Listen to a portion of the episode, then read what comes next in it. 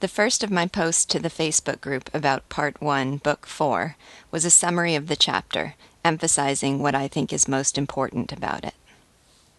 As I'm sure those who listen to the audio could tell, this chapter is almost emotionally unbearable to me. One member of our group described it as a roller coaster ride from the heights of beauty to the depths of horror. I experience it that way too. The chapter opens with the old man, the ferocious and ruthless leader of Vendée, the general who has ordered a peasant uprising under the command no mercy, no quarter, enjoying the tranquility of evening. There is an hour of the day which might be called the absence of noise. It is the serene hour. I love that line.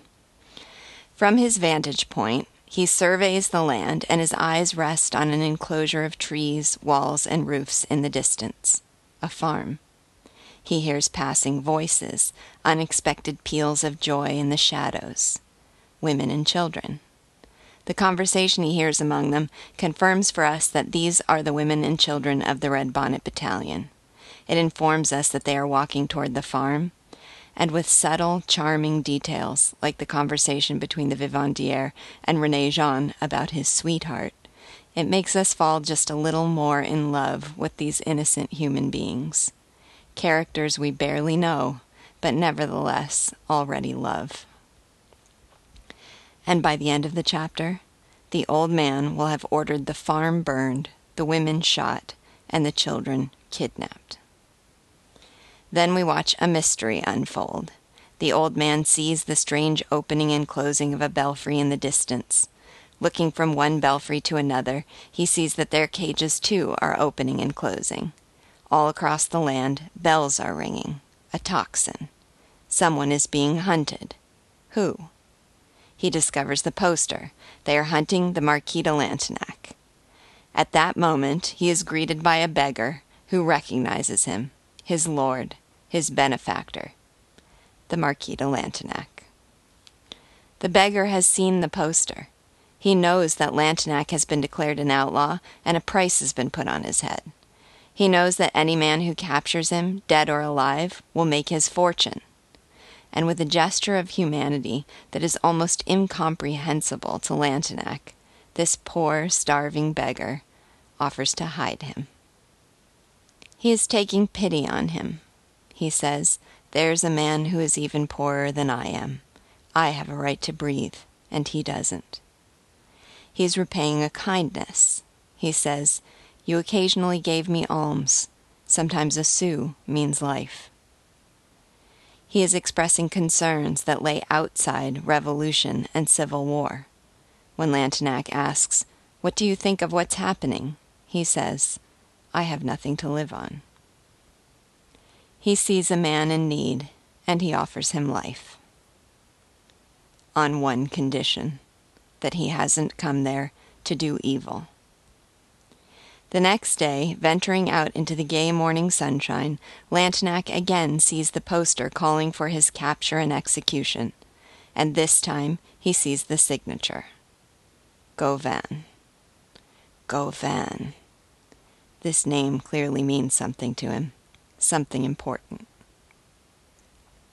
In a moment, the deep joy of morning is shattered by an explosion of hell. Gunfire, smoke, flames, savage cries swoop down on the fields and the farm like a whirlwind.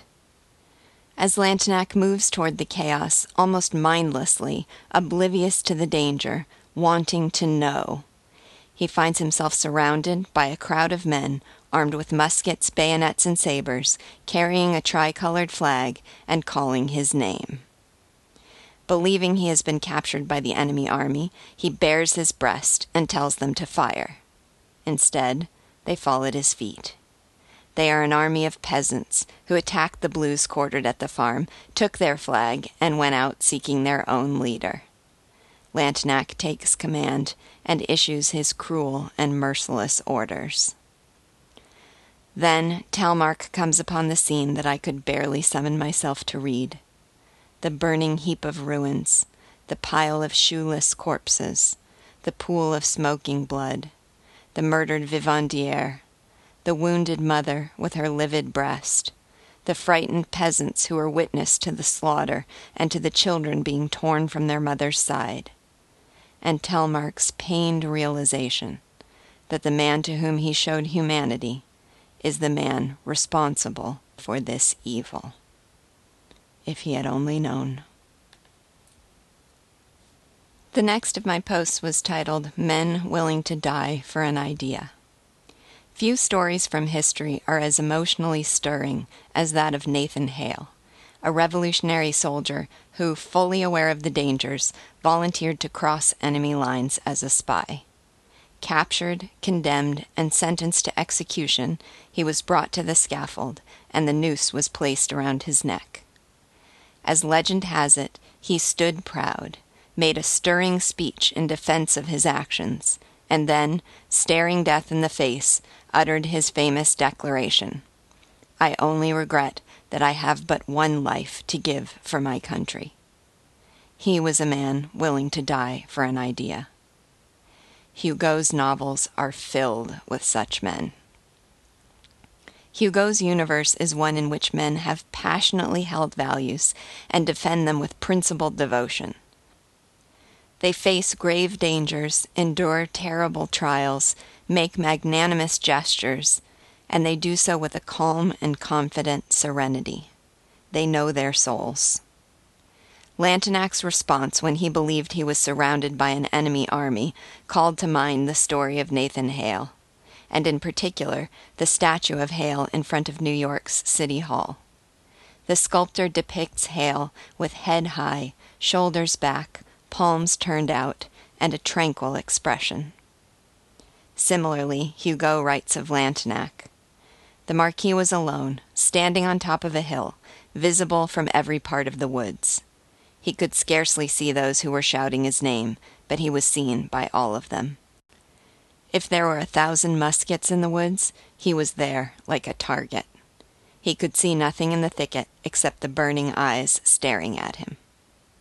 He took off his hat, turned up its brim, pulled a long dry thorn from a furze bush, took a white cockade from his pocket, and used the thorn to fasten the cockade and the brim to the body of the hat. Then, putting on his hat, whose turned up brim revealed his forehead and his cockade, he said loudly, speaking to the whole forest, I'm the man you're seeking. I'm the Marquis de Lantenac, Vicomte de Fontenay, Breton prince, lieutenant general in the armies of the king. Let's put an end to this. Aim your guns. Fire. And drawing aside his goatskin jacket with both hands, he exposed his bare chest. This was a bold and dramatic action in the spirit of Hale. But how many gestures spiritually akin to this one have we already seen? Tellmarch foregoing a fortune, Michelle Fléchard dividing her bread among her children, the gunner risking his life to subdue the cannon. And there is much more to come. I also shared a post about favorites in Part 1, Book 4. I've already mentioned a number of favorites in the two previous posts.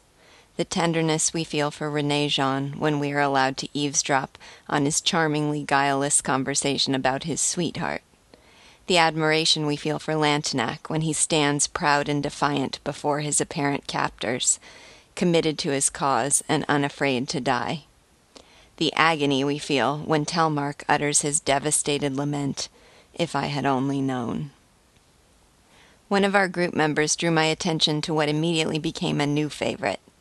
It was the description of Lantenac as he sat on the dune. Although filled with violent preoccupations, the old man sank into the ineffable gentleness of the infinite. I've taught this novel at least a dozen times, and one of the reasons I can never tire of teaching it is that each new reading allows for the possibility of new favorites. Hugo's ability to put complex thoughts, feelings, and impressions into incisive and poetic words makes reading and rereading and rereading unendingly enjoyable. I love turning my focus on a line of description, like that one, and endeavoring to connect it to my own experience. Here in Southern California, I enjoy the benefit of living near the ocean. Gazing upon the ocean can have an almost indescribable calming and elevating effect on your soul. I'm sure many of you have experienced that. I say an almost indescribable effect because I think the ineffable gentleness of the infinite captures it quite well. And I love having the words. If you'd like to join the Facebook group discussion, you can help me discover more new favorites.